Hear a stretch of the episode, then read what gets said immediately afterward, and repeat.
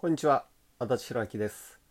今回から初めて音声メルマガを配信していきます。テーマは才能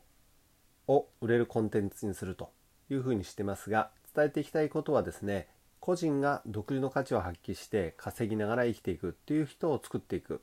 そのための自分自身の価値を最大化する方法や、結果を出していくための行動科学をもとにした目標達成方法、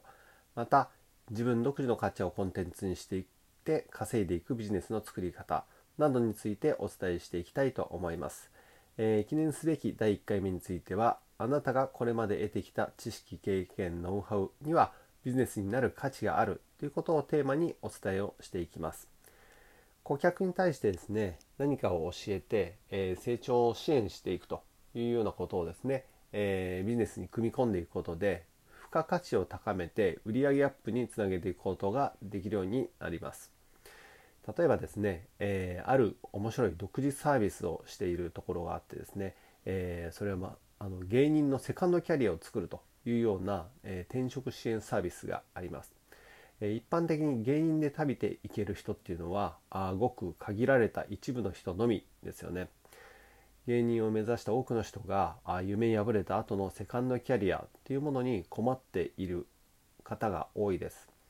一方で芸人さんというのは頭の回転が速くてコミュニケーション能力も高い方が多くてですね、え非常にポテンシャルを持っています。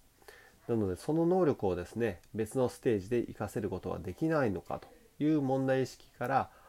元芸人の方にもビジネススキルを教えて、え成長を支援し人材を求めているような一般企業に対して転職を支援するという独自のサービスを構築して展開をしています。そのサービスをやってる代表の方はですね、え元芸人でありまたあ元人事コンサルタントという異色の経異色の経歴なんですけれども、えーまさにその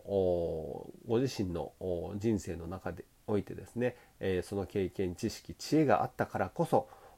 芸人さんの特性や抱えている問題っていうものを理解ができましたしまたあ企業側のニーズそして企業側で求められるようなスキルそういったことが全て理解ができたわけです。これがまさに自分の経験からの価値をですねコンテンツにした成長支援ビジネスだというふうに思います。このようにこれまで生きてきた中で得てきた知識経験ノウハウといったような見えない資産を全て活用していきながらですね、えビジネスを構築していくっていうことができます。足りないものは補えばいいので、えこれまでの経験だけに頼ることなくですね、え自分が学び成長していきながら顧客の成長支援をしていくというふうなビジネスをしていくことができるようになります。えー今日はああなたがこれまでやってきた知識経験ノウハウにはビジネスになる価値があるについて考えてみました、えーあなたがあこれまでやってきたものを是非整理をしてみてください。それではまた。